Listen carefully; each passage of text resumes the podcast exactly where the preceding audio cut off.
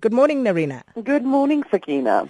Now, Nerina, let's start by that uh, terribly kept secret that we spoke about yesterday. That deal between Anglo Platinum and Sibanye Gold announced yesterday in Rustenburg. Um, what can you tell us about some of the finer details? So, Sakina, I think it's a really great deal for both companies. Um, it's buying of the of the Rustenburg mines um, that Sibanye, Sibanye Gold will buy from Anglo Platinum. There's a key already there. There's, uh, I expect there will be a name change. I think it might be called Sibanye Resources one of these days. But yes, they bought the, the, the mines for a total price of 4.5 billion rand. But they've been very innovative in how they've structured the payments of that. There will be a third of that, 1.5 billion, will be paid in cash cash, well, cash all shares up front, and Sibanye can choose how they want to do it. But the balance of the payment will be made over a period of up to six, even eight years, and will be paid from free cash flows. Um, and, and this really means that Sibanye has got a long term to actually, or a good opportunity to convert these assets into better cash generating assets. But at the same time, Anglo Platinum also still retain some sort of income and some stake from, from all of this. They will also retain the, the refining operations, which I think is key for them. And, and for me, what is key about this, this deal is I love the way in which they've really been innovative to structure it in such a way that both com- companies really benefit from it and that it is a win-win situation. It's not often with a corporate deal like this that you find that the share prices of both companies rise after the deal is announced. There's normally a sense that there's sort of a winner and a loser in this. I do think Sibanye is, is, is on a relative basis the winner in all of this, especially with Neal Froneman at the at the helm, because he's got a great track record in terms of extracting value from from assets that other operations might not have been able to do so. Also, very importantly, this deal involves around 16,000 workers. Uh, the Rustenburg mines are the are the most labour intensive in the Anglo-Plat stable. So, um, and I think Sibanye has got a very good track record also in terms of its labour relations. Currently, still um, at at odds with uh, with the unions in terms of the gold se- uh, wage settlement, but I do think that they are better positioned to to really sort of do the best for all stakeholders.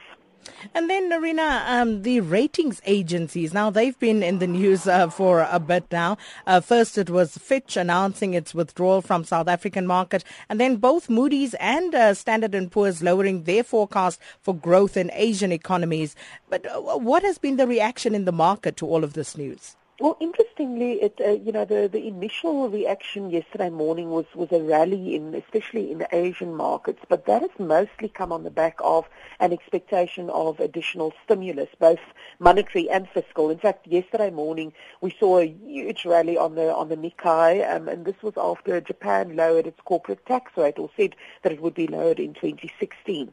But I think what is interesting is that the ratings agencies appear to be more concerned about the economies around China than about China itself. So they've retained their, their, GDP forecast for China for this year and just lowered it uh, marginally for 2016 and 2017. Um, they, they've cited abysmal trade and data fears about China's market stability um, a, around some of those Asian economies. And I think in particular, we've spoken about this before, that it is those that are feeding into China that I think is more at risk. So another one that's interesting this morning, um, Brazil being uh, downgraded to junk status certainly will result in some outflows, especially from the bond market and so on.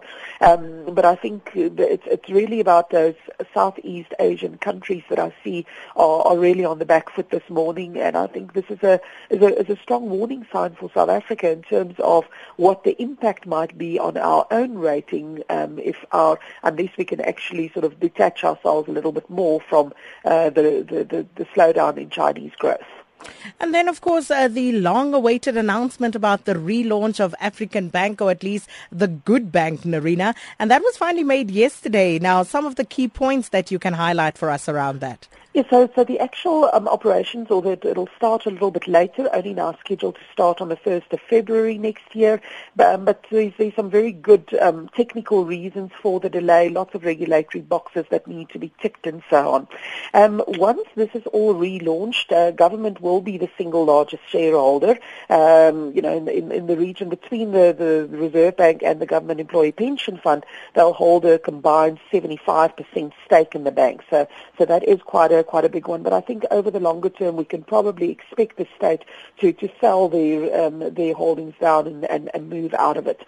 Um, I think one of the things that was that was in the deal that I thought was quite um, important was the sale of Stan Gen um, from African Bank Investment Limited, so the, the holding bank, um, to this new African Bank component, and that's also one of the things that, that they held up a lot of this. Now, the, the, the consideration for, for this um, in the region of just under 1.4 billion rand, um, and I think it might, on the one hand, look for ABIL shareholders as though they sold it to African Bank at a cheap price, but actually this amount of money will now allow ABIL, the listed entity, to actually repay some of its debts, and um, you might even find that there's a bit of money left over for the preference shareholders. And I think this is certainly um, a, a, good performance out of the curator of African Bank, um, and just shows that it's sometimes a little bit worthwhile to to be a little bit more patient to actually make sure that you put the right deal in place and extract value in such a way that it actually benefits as many people as possible. Interesting for me that they're going to keep the brand name. You know, one might have thought that African Bank has somewhat tarnished the name um, subsequent to, to the events of last year, but uh, the curator and the board feels that there's enough brand value in the name African Bank that they're going to be retaining that name. Well, that's where we're going to leave it for this morning. Thank you so much, Nerina Visser, strategist at ETF SA.